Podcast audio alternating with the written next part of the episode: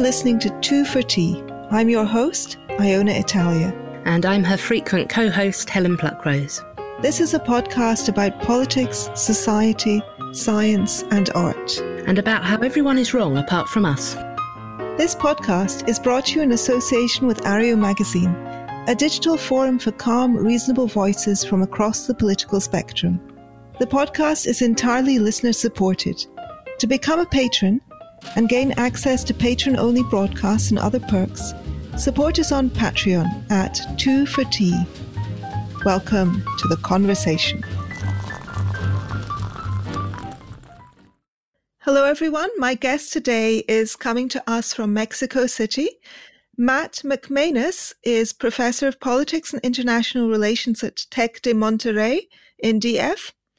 And he is about to publish three books, the titles of two of which I have here. One is called Making Human Dignity Central to International Human Rights Law. And the second is a collection of essays called What is Postmodern Conservatism? Essays on Our Hugely Tremendous Time, which will be published with Zero Books. And could you just give me the title of the third uh, book, Matt? Of course. Uh, so, the What is Postmodern Conservatism book uh, for Zero is a, a, bit more of a kind of uh, user friendly uh, guide to the whole topic. Uh, it's a little bit more colloquial.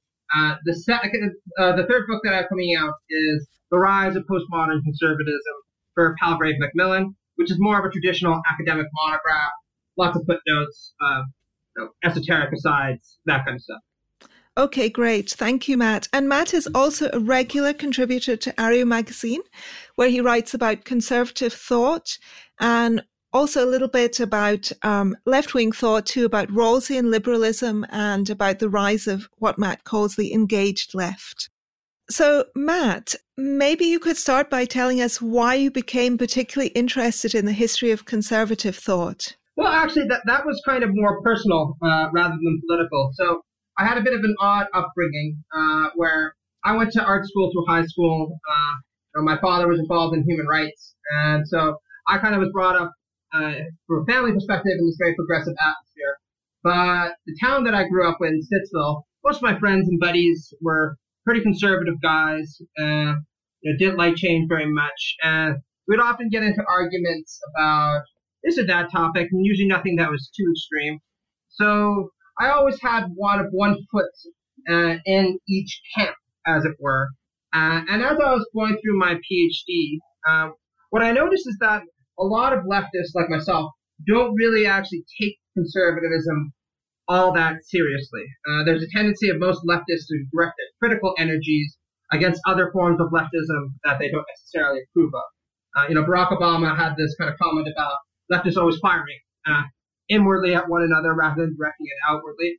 Uh, so what I just thought was, well, I think I'd actually be more interested in commenting on an ideological conception that I actually disagree with rather than just focusing on these fairly nuanced technical debates about whether or not Rawlsian liberalism or Marxist uh, communism are the better ways to go about realizing a progressive project. Great, thanks. That that's it's a very refreshing approach, I think. So, how would you how would you characterize classic conservative thought? Let's say conservative thought uh, of the kind that you see in Burke's um, reflections on the revolution in France um, and his essay on the beautiful and sublime, um, that kind of classic conservative tradition, what characterizes it? Can you summarize a little bit for us? Of course. Well, one of the, the misconceptions about the conservative tradition that I think are prevalent today, uh, and you see people like Ben Shapiro propagate this myth, is that conservatism is about seeing the world the way that it is. Uh, and be more fact oriented than feeling oriented. And of course, people like Edmund Burke or Joseph de Maistre or uh, Michael Oakeshott uh, would react very strongly against this way of kind of caricaturing uh, conservatism. Because Burke, his primary insight to me uh, was the argument that actually human reason plays a fairly minor role uh, both in guiding our understanding of how the world is uh, and in motivating our action. So in his essay on the sublime and beautiful, he consistently points out that feeling rather than reason is actually at the basis of most human values uh, and of most of our ways of apprehending the world. And this carries forward into his political conceptions, where Burke uh, and his descendants will consistently emphasize that human reason is very, very limited.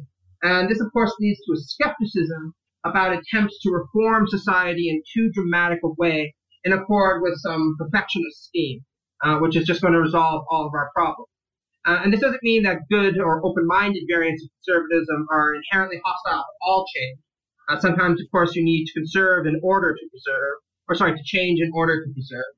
Uh, but it does mean they're going to say that you should always try to change things with one eye on the past, recognizing that a lot of people have strong emotional attachments to the way things have been done before, uh, and acknowledging the value uh, of those sentiments. Yeah, Burke talks a lot, as as I recall, it's been years since I read Burke, but um, about the kind of um, the value of cumulative human wisdom, i.e., the wisdom of many people over centuries, that has organically led to things developing the way that they have developed, as opposed to um, the uh, faith in the rationality of individuals, of reformers and idealists who've come up with schemes and utopias and ideas and new structures. Because we we might feel that we have a kind of new rational view of how society should be organized, but we are probably swayed by our own emotions and prejudices in that um, we're much less, each individual is much less clear sighted than we would think. And so, therefore, we should be cautious about changing traditions that have grown up over many generations. So, it's a kind of idea of group wisdom. Yeah, absolutely. I mean, um, the Israeli philosopher Yoram Hazony puts it nicely when he calls it a kind of historical empiricism, uh, where rather than trying to rationally reconceive of how the world is, in your head, uh, and then saying that these are the abstract moral principles that all individuals should realize, uh, and the world that we live in doesn't really conform to them, so the world needs to be reconstructed uh, on the basis of these rational principles. You instead look uh, the actual practices and belief systems that people have, and you try to, as you put it, see the inherent wisdom uh, that's located in those practices. And sometimes what you might actually find is that these aren't really based on any kind of reasonable suppositions uh, or reasonable analysis, I think is a better way to put it. Um, but nonetheless, they serve an important purpose in providing meaning and stability for people's lives. And trying to deconstruct that too virulently will ultimately only lead to chaos and violence uh, because most people don't actually sit there and try to rationally reconstruct the world in their head and then implement uh, some scheme to try to bring uh, the world as it is into accord with their vision of how it should be. Mm. So how has how how has that changed over? You talk about a postmodern period that we're living in post modernity. and I think that you're not. When you talk about that, you're not specifically talking about the postmodernist thinkers of the 70s and 80s, the classic postmodernists like Foucault and Lukács and Derrida, etc. Um, but you are talking more about a condition of modern life. Could you tell me what characterizes for you that postmodernity that you see uh, postmodern conservatism, as you call it, as growing out of, as being a reaction to? Sure, of course. So um, part of this is drawn from the analysis of Max Weber, uh, the famous German sociologist, who commented on how the way that many people live has fundamentally changed uh, in modernity, and now I'll add also postmodernity. Uh, so he kind of stresses in a very conservative manner uh, that Burke probably would have liked that once upon a time, most people led lives that were characterized by a huge amount of scarcity, uh, and their political organizations were extremely hierarchical, but nonetheless they were quite stable. So you knew who you were, uh, you knew what your role in the social hierarchy was going to be, and there weren't really a lot of opportunities to question that, uh, and at the same time to destabilize. Uh, so, kind of one of the examples he gives is, of course, uh, if you're the son of a blacksmith in southern Germany, circa the 16th century, you pretty much know how your life is going to go. Uh, you're eventually going to become a blacksmith. You're going to marry uh, the person who lives next door. You're going to have a family. You're going to go to the same church that your parents did. Uh, you're going to pay your taxes to the same kind of family, and everything is more or less going to go on as it has for centuries. And of course, under modernity, what he says is a lot of these structures and traditions and practices uh, that provided this kind of stability have been broken down under the influence of a lot of processes. Uh, economic processes, technological processes, socio-political processes, and I see post postmodernity uh, as a continuation of this pro- of this destabilization.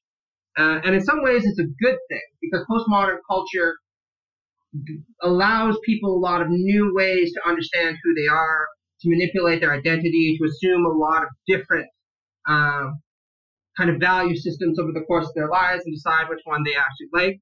Um, but the downside to this, of course, is the sense that our lives are a lot more unstable than they were before in almost any respect you can think of. Um, and you, you can just look at the number of people who leave home or who change their religious belief systems uh, or who adopt different value systems over the course of their lives or who change their behavior in various different technological mediums.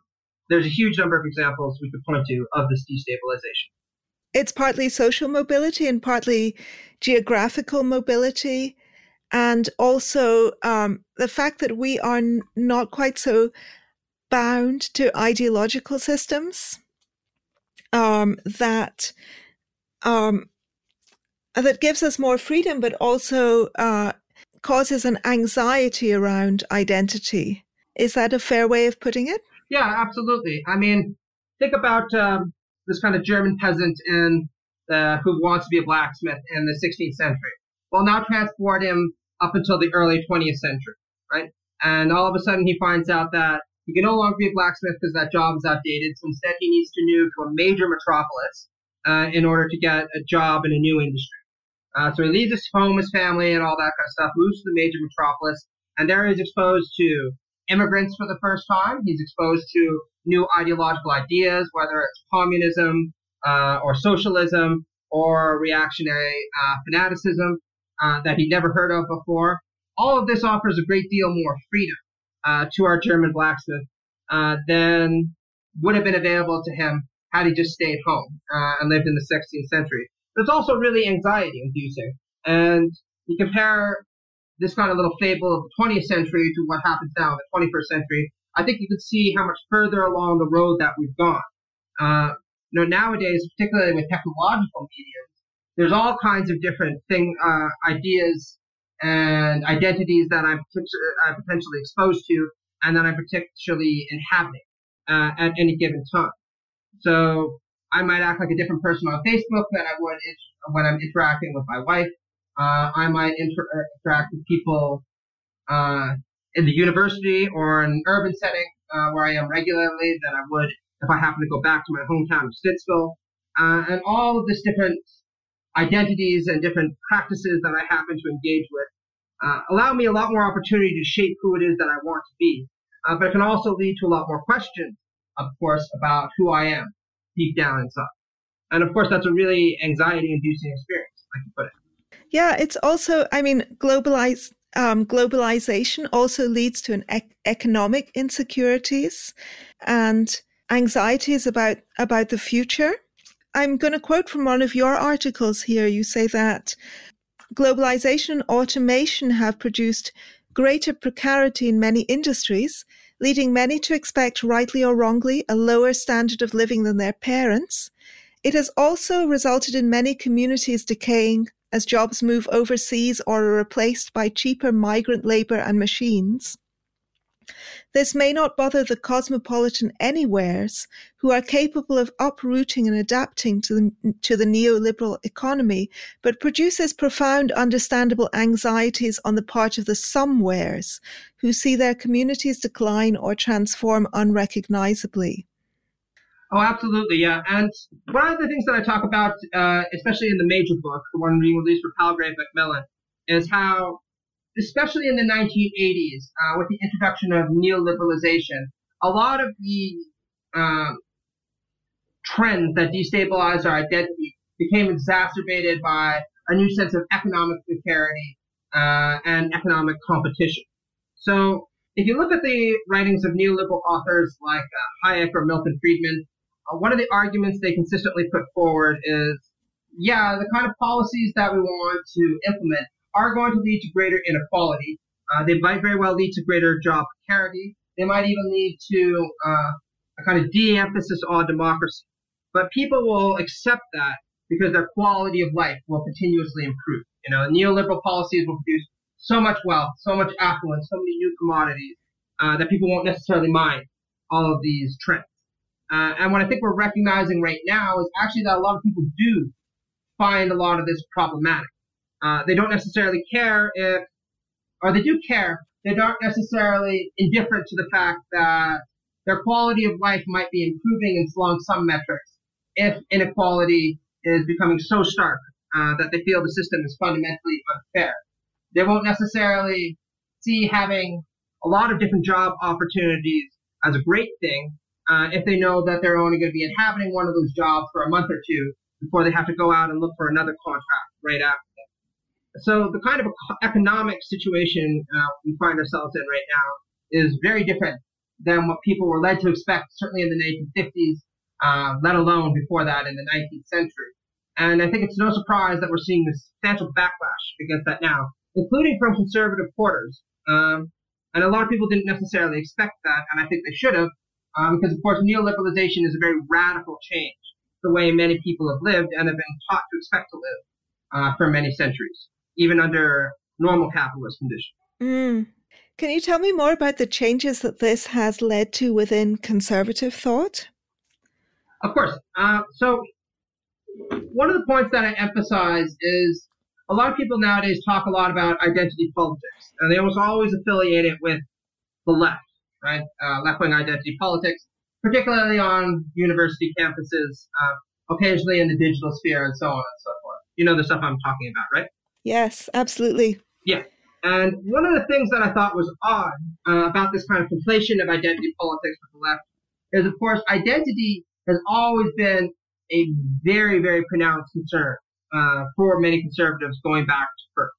Uh, in many ways, identity has actually been a more prominent concern for conservatives than it has been for progressives, uh, since many progressives actually really embraced modernization and this idea that your identity is now going to be destabilized in some way because the hierarchies that held you back are going to be gone, and now you can feel free to create yourself as whoever it is that you really want to be, uh, or whoever it is that you really are if you happen to be an essentialist.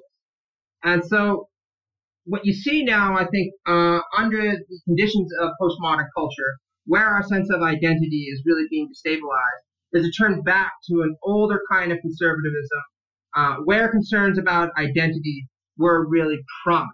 Uh, and you find this in the work of Edmund Burke and Michael Oakeshott uh, and many others. Uh, and the kind of position of a lot of these postmodern conservatives uh, who kind of embrace identity politics is that the traditional hierarchies and social systems that gave a lot of stability to who we thought we are uh, are under attack. And what we need to do is seize political power in order to retrench our authority and provide a new sense of stability for these identities that we affiliate. Uh, and there's a lot of different identities that fall into this category. Uh, you know, sometimes people are concerned about the decline of whiteness uh, if they happen to have adhere to a very racist and reactionary variant of postmodern conservatism. Uh, sometimes they're concerned about maleness uh, if they feel like um, postmodernity has eroded the traditional authority of masculinity.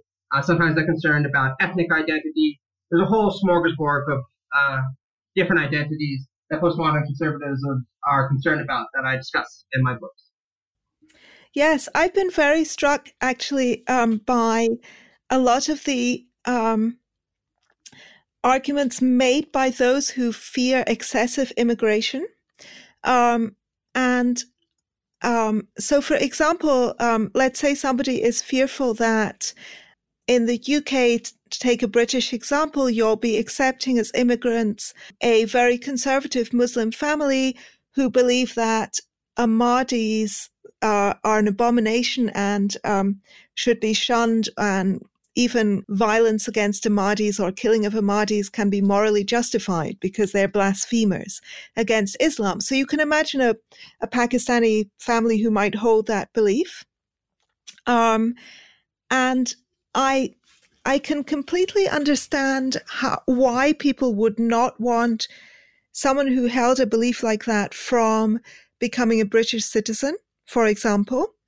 But my argument for for not wanting them to become a citizen would be that that belief is wrong, that that is a very pernicious, illiberal, um, prejudiced, dangerous belief. Whereas the argument that I hear all the time from conservatives is that is a belief that is incompatible with British values. And I find that a very arbitrary attitude that surely beliefs and values should be uh, evaluated on their own merits rather than whether or not they are typically British. Am, am I making sense here? Oh, absolutely. And I mean, this goes back to our initial comment about the emotional roots of a lot of conservative inclinations, right? Uh, and this is something that Burke, of course, stressed that a lot of the identities and practices and traditions that people affiliate with, uh, according to conservatives, they don't affiliate with because they have some rational argument for them.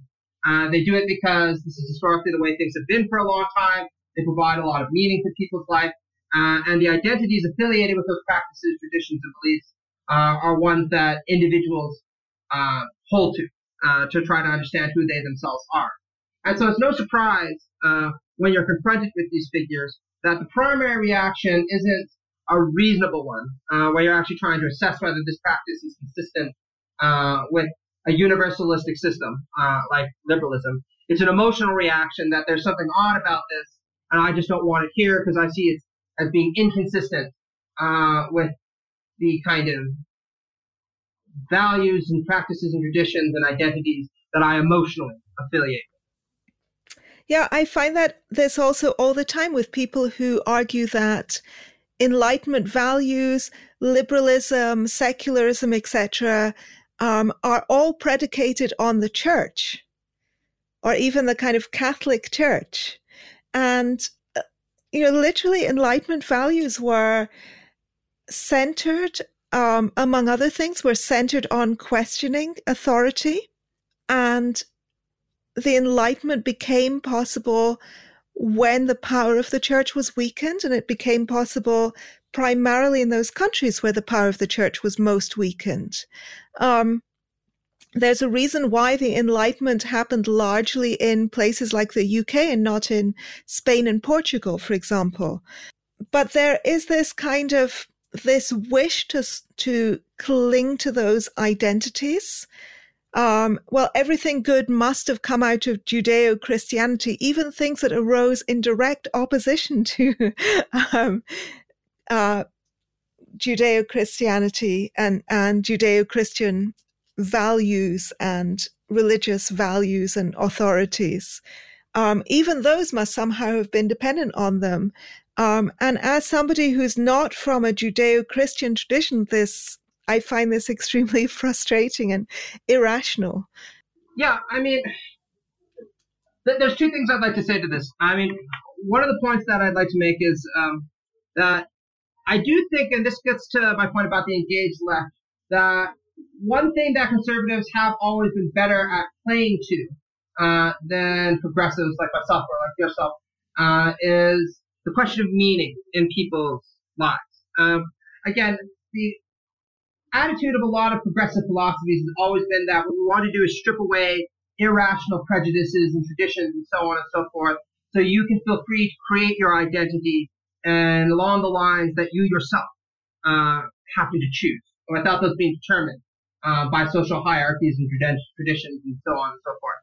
And I'm still very, very uh, attached to this progressive outlook. Uh, but one of the things that I think conservatives have been better at playing to is the fact that, well, this can produce a huge amount of anxiety uh, on, for a lot of people because then they no longer know who they are and they can't really fit themselves into society in as firmly a, firm a way uh, as they would have been able to before. So I think one of the tasks of a progressive politics is to try to show uh, how a more individualistic, rational way of apprehending the world can actually provide the same sense of meaning for many people that they got through their religious affiliations, uh, their cultural affiliations, and so on and so forth uh, beforehand. And the other point that I wanted to make, uh, kind of touching on what you're saying, is again, uh, for a conservative, the reason why people are attached to things like uh, religious traditions uh, isn't necessarily because they have a rational uh, way of reconstructing those in their mind. It's because, precisely because they provide a sense of meaning and identity for people that they can't get from anywhere else. Uh, and so while I'm sympathetic, of course, to eroding the power of those institutions, we do need to be cognizant that something needs to replace them. Uh, otherwise, people are simply going to feel uh, isolated and anomic. And of course, they might very well turn to reactionary movements like postmodern conservatism uh, rather than advancing the cause of progressivism as I would want to see. Mm. A lot of the criticisms that you have of the right, I've noticed, sound very, very similar to criticisms that I hear people making of the left. When you're talking about the postmodern postmodern right or the postmodern conservative ideology. For example, let me quote a couple of things. Um, you say that in practice, postmodern conservatives also tend to engage in hyper partisan displays of posturing politics as, as, a kind of competitive entertainment. And that, that, I think that is slightly different from th- the critiques that people have of the woke left, that my sense of the social justice left, the ultra woke, as I sometimes call them, th- that kind of fringe of the left, whether whether or not it's a larger or smaller proportion of the left is something we needn't get into, but it's that edge, as it were, of the left, that's kind of stripe, that on the left there is very often a sense of sincerity sometimes kind of over sincerity, a holier than thou preachiness, etc. But on the right, I find that there is a lot of right wing politics and not just far or alt right politics is feels like a kind of trolling um, that it's it feels like a kind of like a game. You know, the typical manifestation of that is all those Ben Shapiro videos, which have been titled by fans on YouTube, where Ben Shapiro um, kidnaps SJW students, holds her hostage, tor- rapes and tortures her, and eviscerates her and eats her corpse you know, with facts and logic, that that kind of thing. Yeah, I've been on the receiving end of a few of those comments myself, so I know exactly what you're talking about. Uh, it's kind of hyper antagonistic, uh, almost sport like mentality and rhetoric uh, that's sometimes associated uh, with the right. Yeah. And it's it's it feels like a response to this meme that the left are overly sensitive and snowflakey. It feels like it's come out of this culture of concerns about student fragility, which I think are very are can be are very valid concerns when they're expressed in a more serious way obviously that i do think that there is a a culture and ethics of victimhood in some sectors of the left and a kind of glorification of fragility as something to be celebrated and aimed for and wallowed in and the less serious parts of the right have resorted to this sort of glorification of thuggish bullying, let's say, in response. Is that how it feels to, is that how some of that right wing rhetoric feels to you? Yeah, absolutely. I think the point that you made initially about the difference, tonal difference, I should say, between uh, left and right uh, discourse is actually really apt, uh, particularly the discourses around identity politics. And I think it's because the mentality of people who practice identity politics on the left uh, as you pointed out, is more about trying to include what they consider to be previously marginalized groups uh, within the social sphere. So there is this kind of moralistic quality uh, to the rhetoric uh, that, as you mentioned, a lot of people find annoying, puritanical, uh, snowflakey, uh, as the right will call it.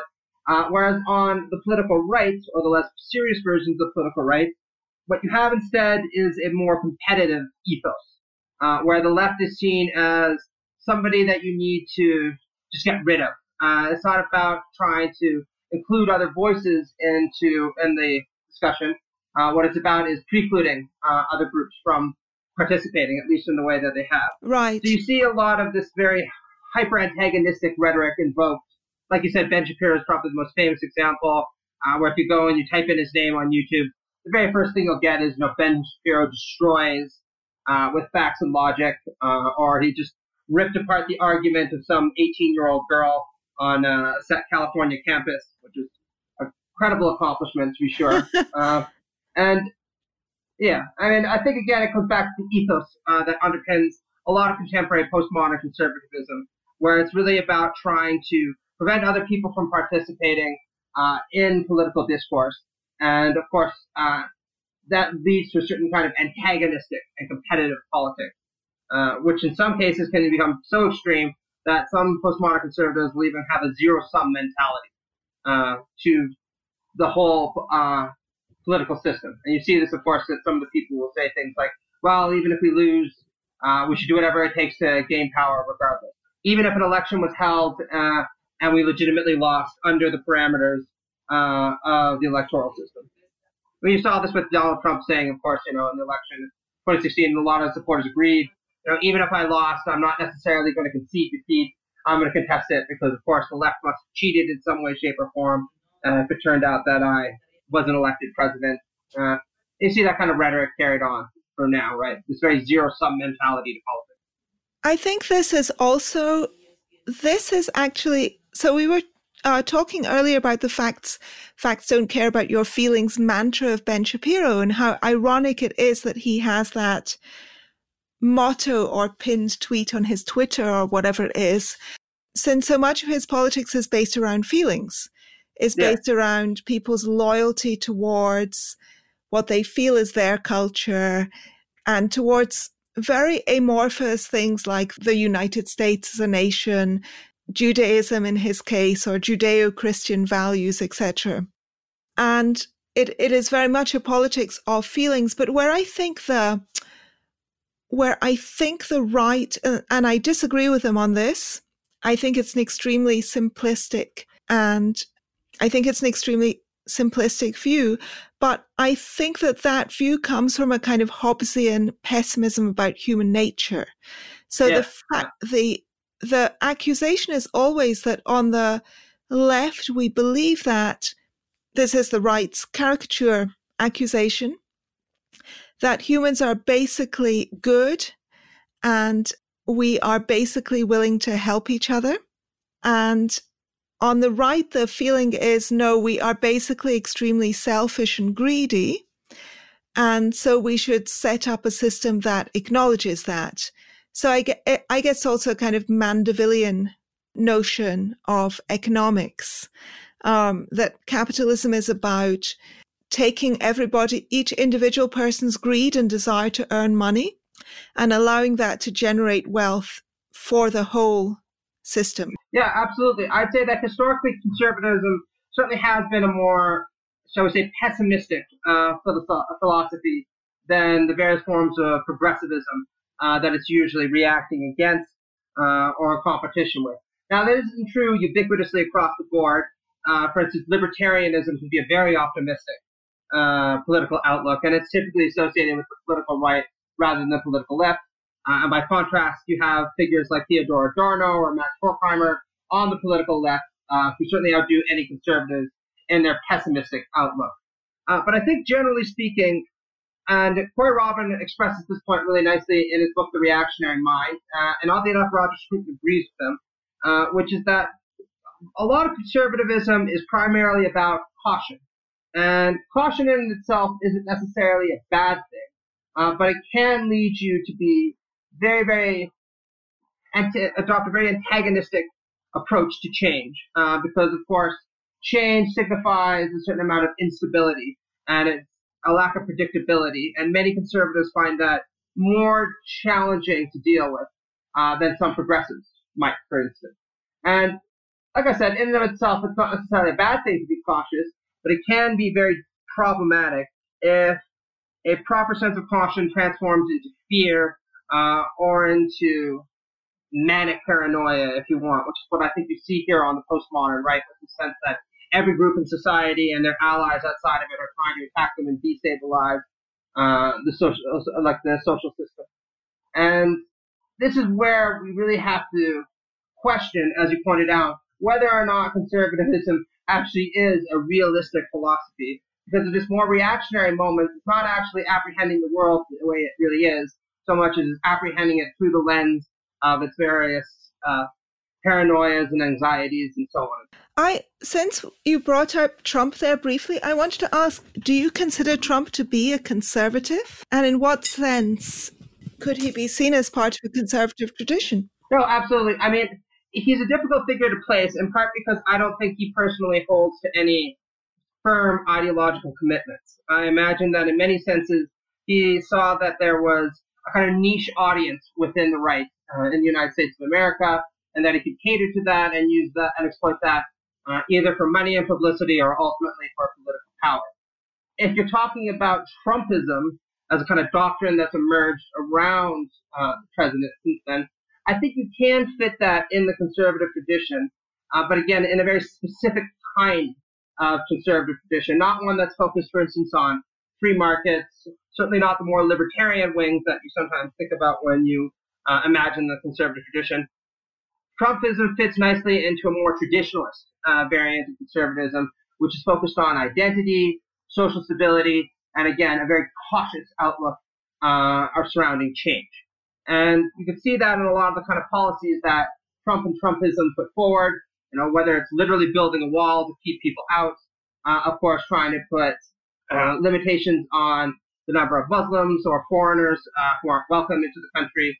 Uh, you can also see that even in its economic policy, which is about insulating the United States from the influence of the global economy that did so much to shape back through the 1950s to the 1980s. So I do think, yes, it fits in the conservative tradition as long as we understand the conservative tradition as a multifaceted one uh, where Trumpism more organically connects with certain strands than others. Mm. It does seem to me that there is an inherent contradiction between um, the family values that are so dear to so many conservatives uh, mm-hmm. in the US in particular.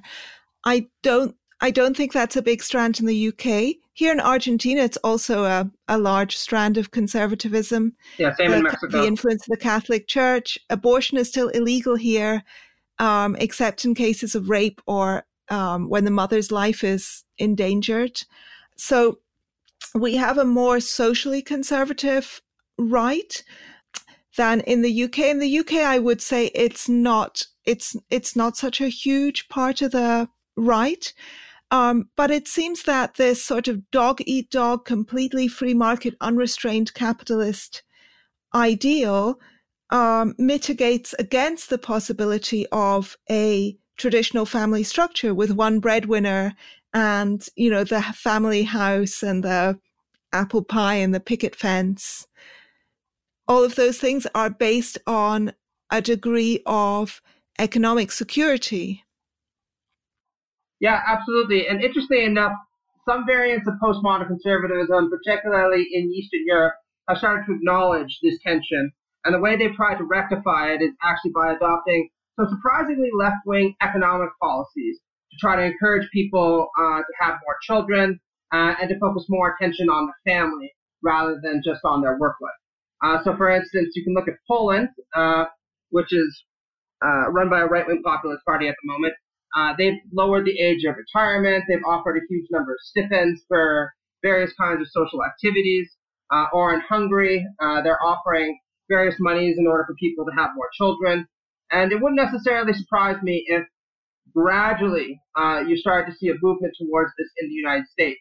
In fact, I recently saw calls by people like Tucker Carlson for the Republicans to become more of a quote workers' party uh, that emphasizes family values and social conservatism by providing a certain safety net uh, that most Republicans, even a generation ago, would have thought was hideously extravagant. So there's quite an interesting shift going on there as more and more conservatives start to acknowledge the tension that you're talking about right there.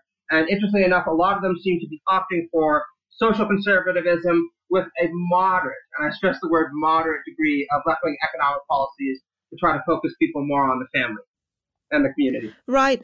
I mean, I've noticed some people on the far right um, adopting very left wing social policies. Mm-hmm. Um, I mean, they're not, they are.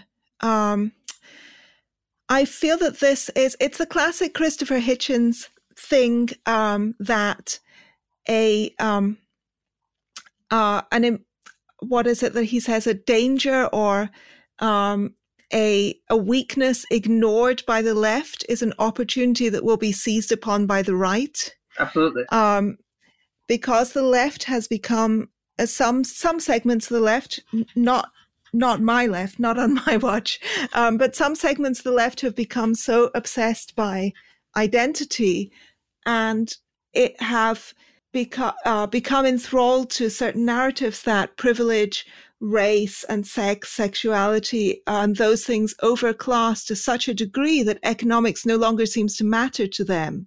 Mm-hmm.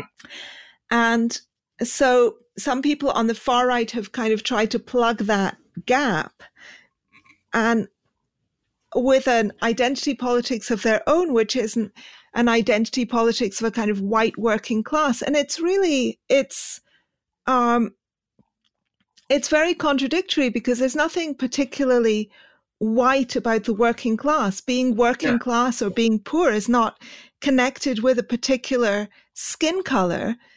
And in fact, probably uh, probably more people of darker skin are within lower social classes proportionally to their numbers. So yeah, pe- they've come to plug that gap and turning what what we should be doing on both left and right is turning much more, in my opinion, towards economic realities and away from identities. Mm-hmm. And um, because the left have been, or not just because uh, I don't, this is a chicken and egg phenomenon, but the, but some people on the left have been ignoring those economic realities in favor of identity politics. And now some of the right have created this very perverse um, weird identity politics um, of their own based on this idea of a sort of unified white working class. Some yeah, on the far right and some some fringes of the right. Sorry, go ahead. No, I was going to say I think your point uh, is very well taken there, and this is one of the characteristics uh, you see in postmodern conservatism that you see a lot of these figures talk about the people. In fact, Donald Trump was talking about CNN uh, being the enemy of the people, quote unquote, not too long ago. Uh, but it's worth noting, of course, that they constrain their understanding of what the people is uh, very narrowly. And that's not a coincidence, of course, since what they're trying to do is suggest that there's some fundamental identity uh, at the basis of the nation state. And this identity is the legitimate ruler of the nation state apparatus, and of course, it's being constrained by all the other figures uh, and entities and institutions in uh, the political environment that prevent them from realizing their will of the legitimate people. And when it comes to the issue of economics, I think that you make a really good point that part of the reason these right wing populist movements have succeeded is because they've been able to play to people's anxieties, particularly in the aftermath of the 2008 recession, in a way that many progressive movements haven't been able to do for a very, very long time. And this isn't to say that I think the efforts um, made by the new left, as it's sometimes called, uh, were in vain, because, for instance, I like the push for equality between men and women. I like the push for equality uh, on the part of LGBTQ people. I like the push for greater multicultural toleration. But that has come at the expense of taking care of people's more day-to-day concerns about how to put food on the table. Uh, the, the new left has been overly concerned uh, with these identity-related issues and not really focusing enough on how people put food on the table.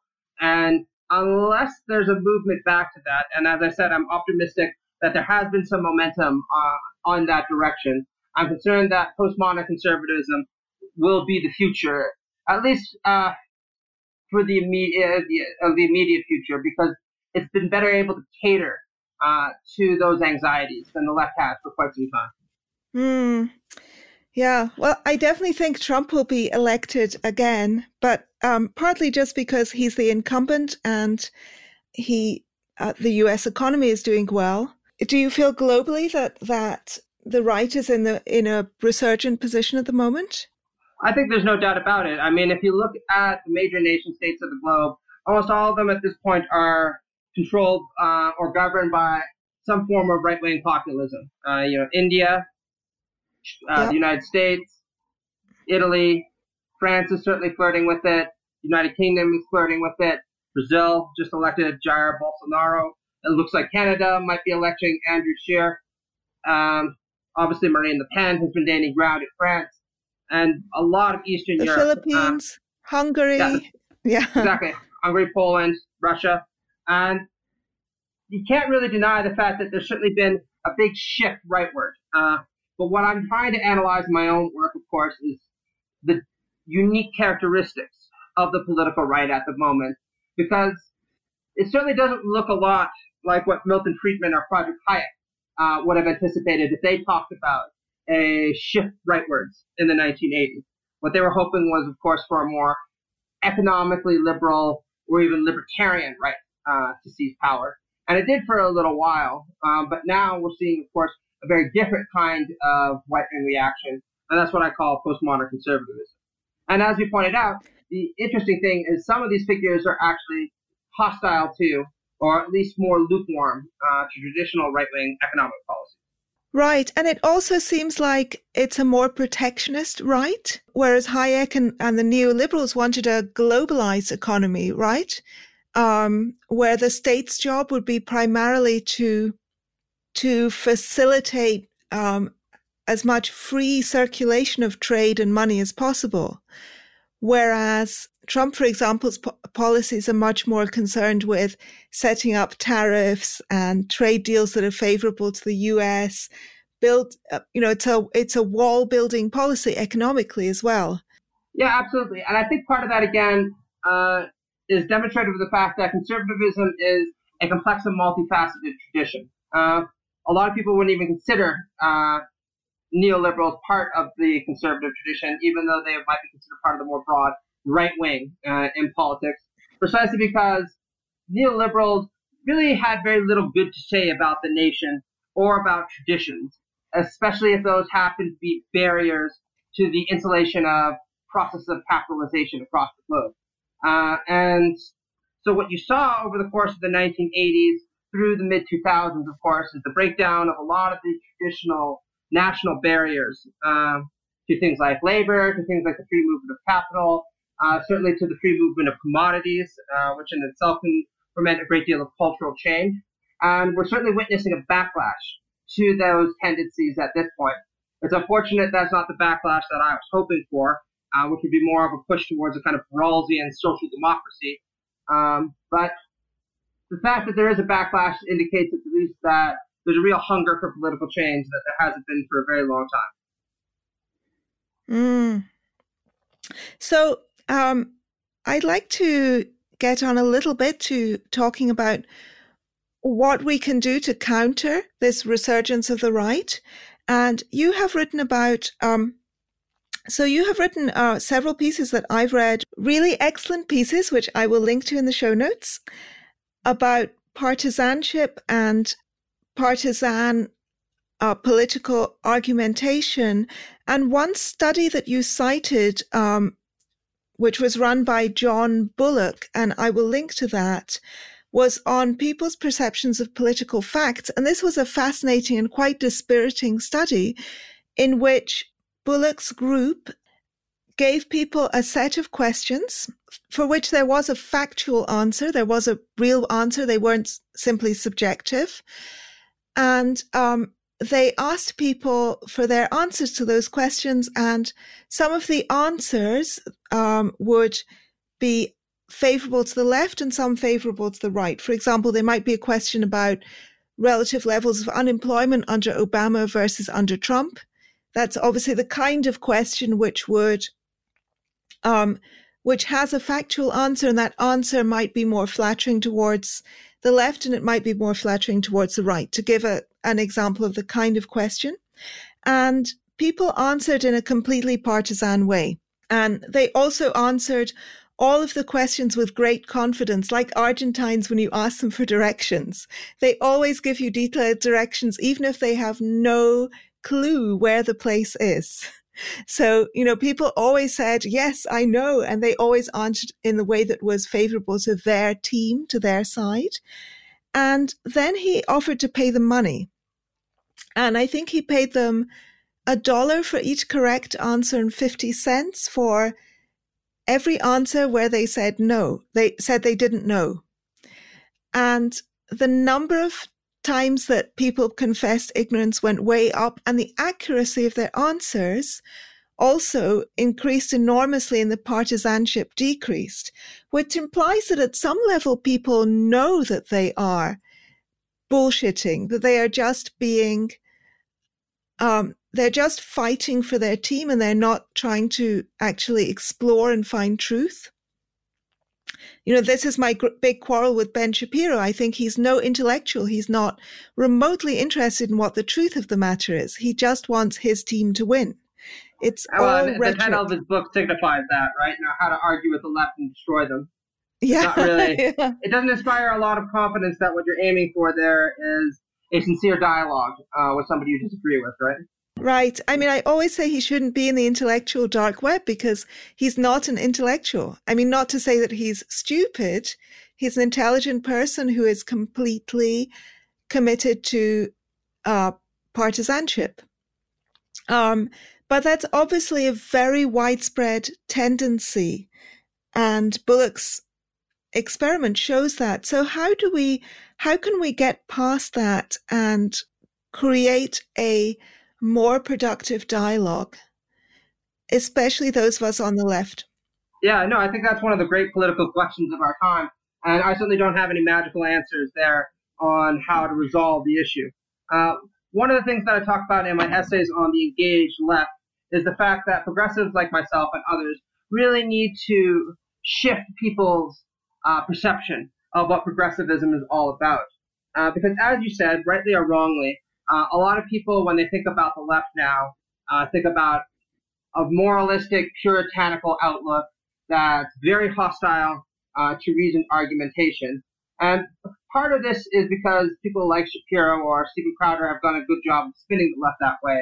Uh, but there is sincerely a problem uh, with a lot of progressives feeding into that narrative by adopting those kinds of mentalities uh, and those kind of tones when addressing people. So what I suggest in my article on the engaged left, of course, is that we should have a lot more confidence in the ability of progressive arguments to carry the day when we expose people to them. I think there's this sense on the part of a lot of progressives that, well, arguing is just a waste of time because people are so biased and so partisan and so prone to embracing conservatism that all we can really do, do is try to antagonistically, uh, antagonistically push for our policies and dismiss anyone who disagrees. And I think that's a very bad approach. We should be trying to argue, we should be trying to convince, we should be trying to know conservative arguments better than many conservatives do, so that we can point out their flaws in a more accurate and analytically rigorous way. Uh, and those are just a few steps that maybe progressive intellectuals can take. If you're talking about the bigger picture thing about what left-wing activists and what left-wing uh, policymakers can do, I think there really needs to be a shift back towards more economic concerns that you were talking about, which doesn't mean, of course, that we should stop agitating for full equality for women, full equality for LGBTQ people, but that shouldn't come at the expense of arguing for things like a decent standard of living for all, or trying to resurrect trade unions uh, and increase the amount of power that they have to actually influence social policy uh, and workplace policy. And there are a number of other things that I can think about, but I would go on and on about that. So I I think that there are two points here. One is for me, I feel that it's always helpful to be inclusive and to broaden the circle. So when people are want greater equality in a more um, positive way, so they're saying, let's give more rights to women, let's give, let's celebrate African American History Month or Black History Month or whatever it is Mm-hmm. I'm absolutely all for that. When the emphasis is placed on those we are attempting to include, when the emphasis is placed on exclusion, when it's let's cancel white men and cancel white yeah. women and we need to straight people are horrible and we need to get rid of these people and this this group of people are nasty. That's that's when i object. So it needs to be done from a positive expanding um, standpoint rather than a ex- excluding standpoint which is exactly you know the identity politics of the right is about exclusion by definition. These are who are the people who qualify as citizens of our country? Well they need to have these qualifications to have this skin color, to have been born here, to be to be contributing X amount financially, whatever it might be. It's a very exclusive form of identity politics. And so we need to champion the opposite and inclusive. No, absolutely. One of the really odd phenomena that you saw with people like Milo Yiannopoulos, you don't hear much about him any longer, but he was a big deal back uh, certainly around 2016 is the way conservatives have actually been able to frame themselves as countercultural, even punk figures. Uh, which, if you think I about know, it's it, ridiculous. So antithetical to the spirit of conservatism, which is about tradition and religion and abiding by convention. Uh, I think part of the reason for that, of course, is because the left has become so associated with this kind of puritanical uh, and moralistic outlook. Uh, now, I think a lot of that's unfair and a lot of it's spin, but there's some truth to that. And one of the ways that we can start trying to appeal to youth again is, of course, by regaining a bit of that counter-revolutionary, or sorry, this uh, revolutionary spirit of inclusion, uh, rather than this exclusive attitude of, well, we just want these voices out of here, uh, so they aren't going to bother us, right? Yeah, yeah, I agree. There is also, I think, that um, part of this of their ability to pass themselves off as punk rockers, although I think they always seem very, very awkward doing that. People like Paul yeah. Joseph Watson look like such complete dorks when they are trying to be hip and cool. And yeah. I think that's part of Milo's downfall is that he just seems like such a prat. Um, he's such an idiot. But I think that part of that is because of this fragility or victimhood culture has led people to call for ever increasing bureaucratization. And that makes conservatives seem like edgy, sort of um, independent, loner thinker types, which is just ridiculous. But I think part of that comes as a reaction to things like at the universities, students are calling now for more and more administrators. Instead of saying, we want to we want to change things here at the university. They're saying we want lots more administrators to come and tell us what to do. And that that is also something that I feel that we should resist. And I wanted to come back to the argument point again that um, arguing and debate has become this on the one hand, the right have seized this trope that they are the side who like to debate. And it's this very debased sort of world of wrestling style debate that Ben Shapiro yeah. and people like that are suggesting it's really not debate. It's not it's not really debate or discussion. In mo- in many cases, it's trolling. Um, I think someone like Jordan Peterson, who I also consider a conservative, is certainly debating. Uh, he is not a troll. Yeah. Um, I disagree with most of his political views, but he's not a troll. But it's mostly this very debased debating, which is just kind of trying to score cheap points and saying things just for gags and stuff. Yeah, absolutely. And uh, if you want, to, sorry, I was going to say, uh, my a good uh, colleague of mine for Zero Books called Ben Burgis. Uh, he's a professor of logic, uh, originally at Rhodes University, but he's moving now has a really good book out right now on this topic called uh, Logic for the Left, uh, mm. coming out in May 30th. So people might be interested in that. I will put that in the show notes. Sure. Yeah, please. And it's also strangely um, when people on the left refuse to debate that again, there's this strange pessimism about human nature. It's we can't persuade them of our point of view because they are just so greedy and selfish.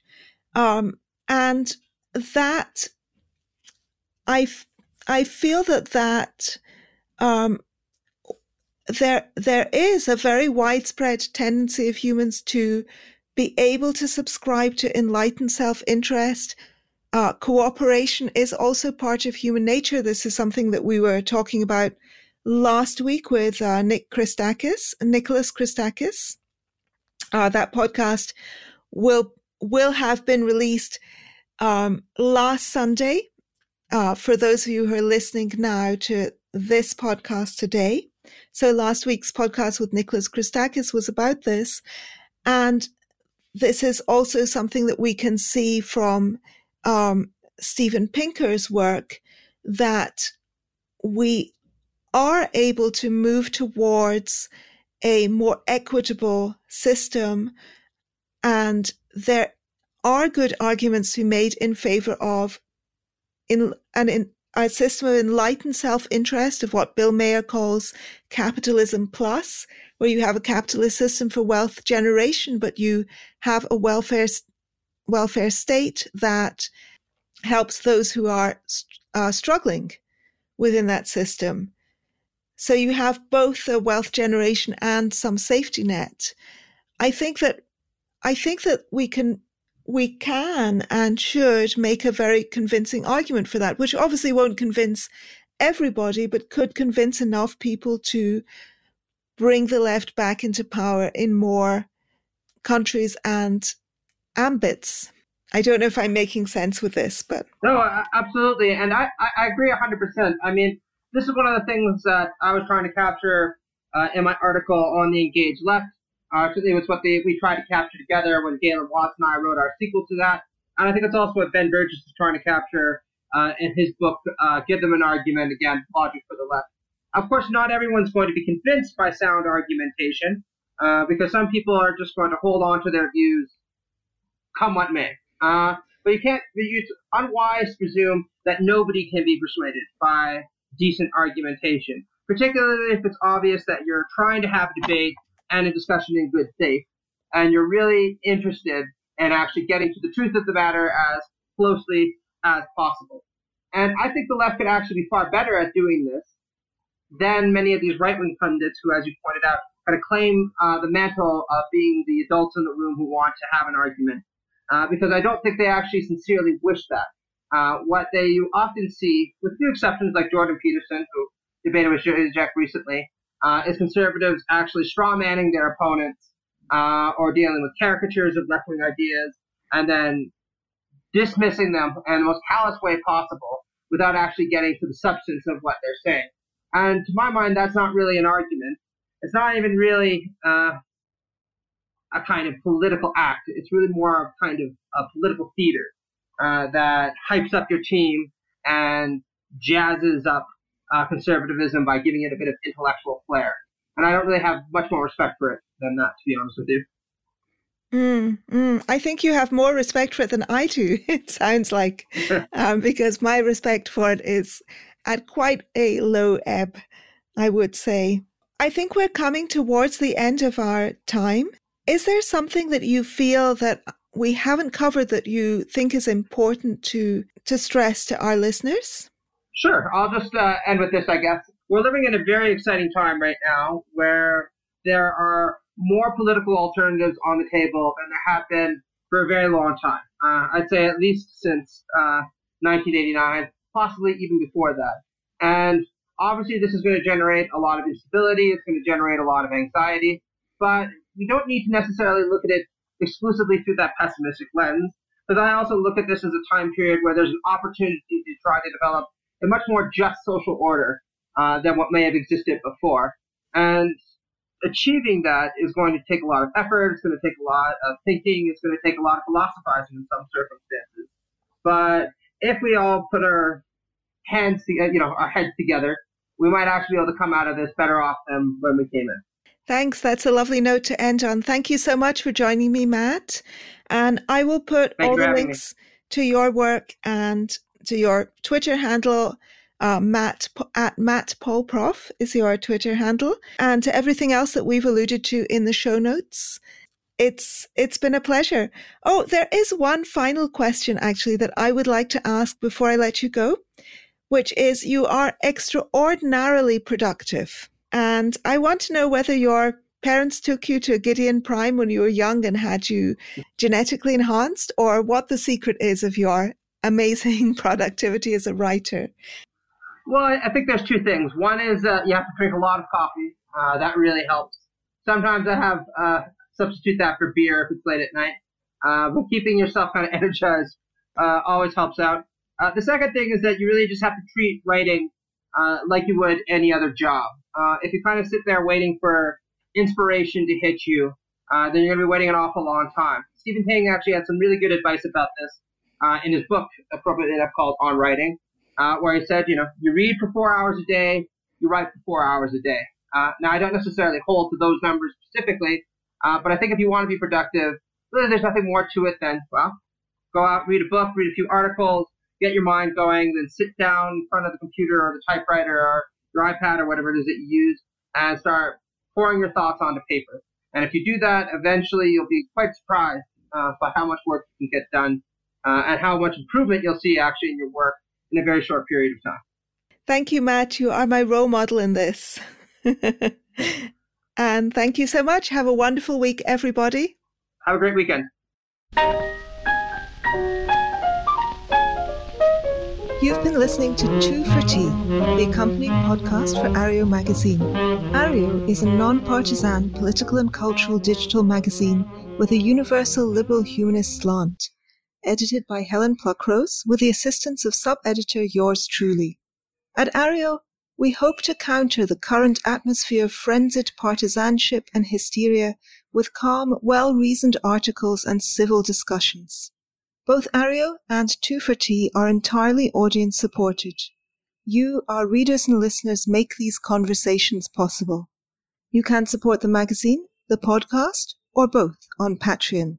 Look for Areo A R E O, A for Apple, R for Robert, E for Edward, O for Orange, and 2 for Tea. All patrons will get access to free monthly patron only podcasts and other perks. Plus, by becoming a patron, you will keep these platforms alive and flourishing. 2 for Tea is available on iTunes, SoundCloud, Stitcher, and all other podcast subscription sites.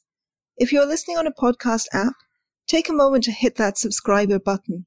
Give us a rating Write us a brief review, even just a couple of words. Spread the news. Thank you so much for listening. Have a wonderful week.